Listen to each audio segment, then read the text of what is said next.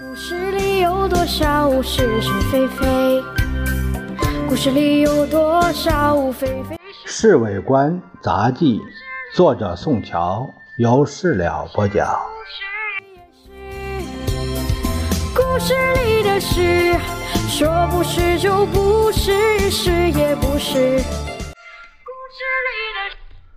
马歇尔特是前天下午下山之前来看先生的时候说：“我们到南京见。”我就猜到先生下山的日期一定不会太远，可是没想到今天就走。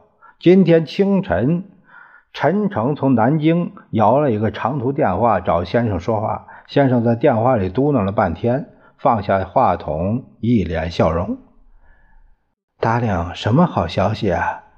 好消息。”很好的消息，大令，我们今天下山怎么样啊？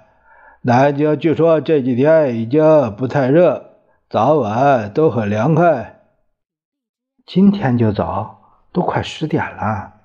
呃，十二点从这里动身，一点钟到九江，两点半钟就可以到南京，两个钟头的准备一定来得及。呃。找侍卫长来。是先生。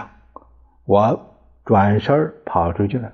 侍卫长听说先生两个钟头后就要下山，简直忙得一头大汗。他一连打了好几个电话，做必要的准备。我们跟着先生夫人的轿子经过正街的时候，路旁的人都以惊愕的眼光注视着。大概谁也没想到先生会这么快下山，而且事前没有一点风声。我正想这一次那些新闻记者可以漏掉新闻了，哪知道他们更精，早在小天池等着了。主席好，夫人好。他们看见先生和夫人的轿子过来，就上前就说：“你们好，我们在南京见。”夫人也说了一句：“一到九江，我们就坐上早准备好的渡轮。”过江到飞机场，江西省主席王灵基带着他的手下在那里恭候了。好极了，好极了！先生对欢送的人们说了那么几句，就上了飞机。起飞之后，先生和夫人就在座位上打盹儿。我坐在后面闲着没事儿，不由得把怀中的瓷器的桃拿出来把玩一番。收起来，这家伙太大胆。声音虽然很低，可是仍然听得出紧张的口气。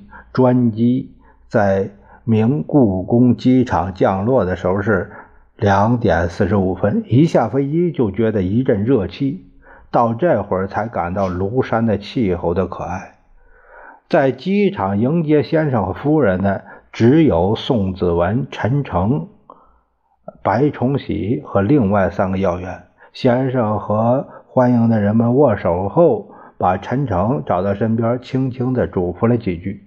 汽车穿过黄浦路的时候，我顿然看见了励志社背面替美军建设的一大排营房，大有进入外国地方的感觉。是，说是就是，不是也是，故事里的事，说不是就不。是。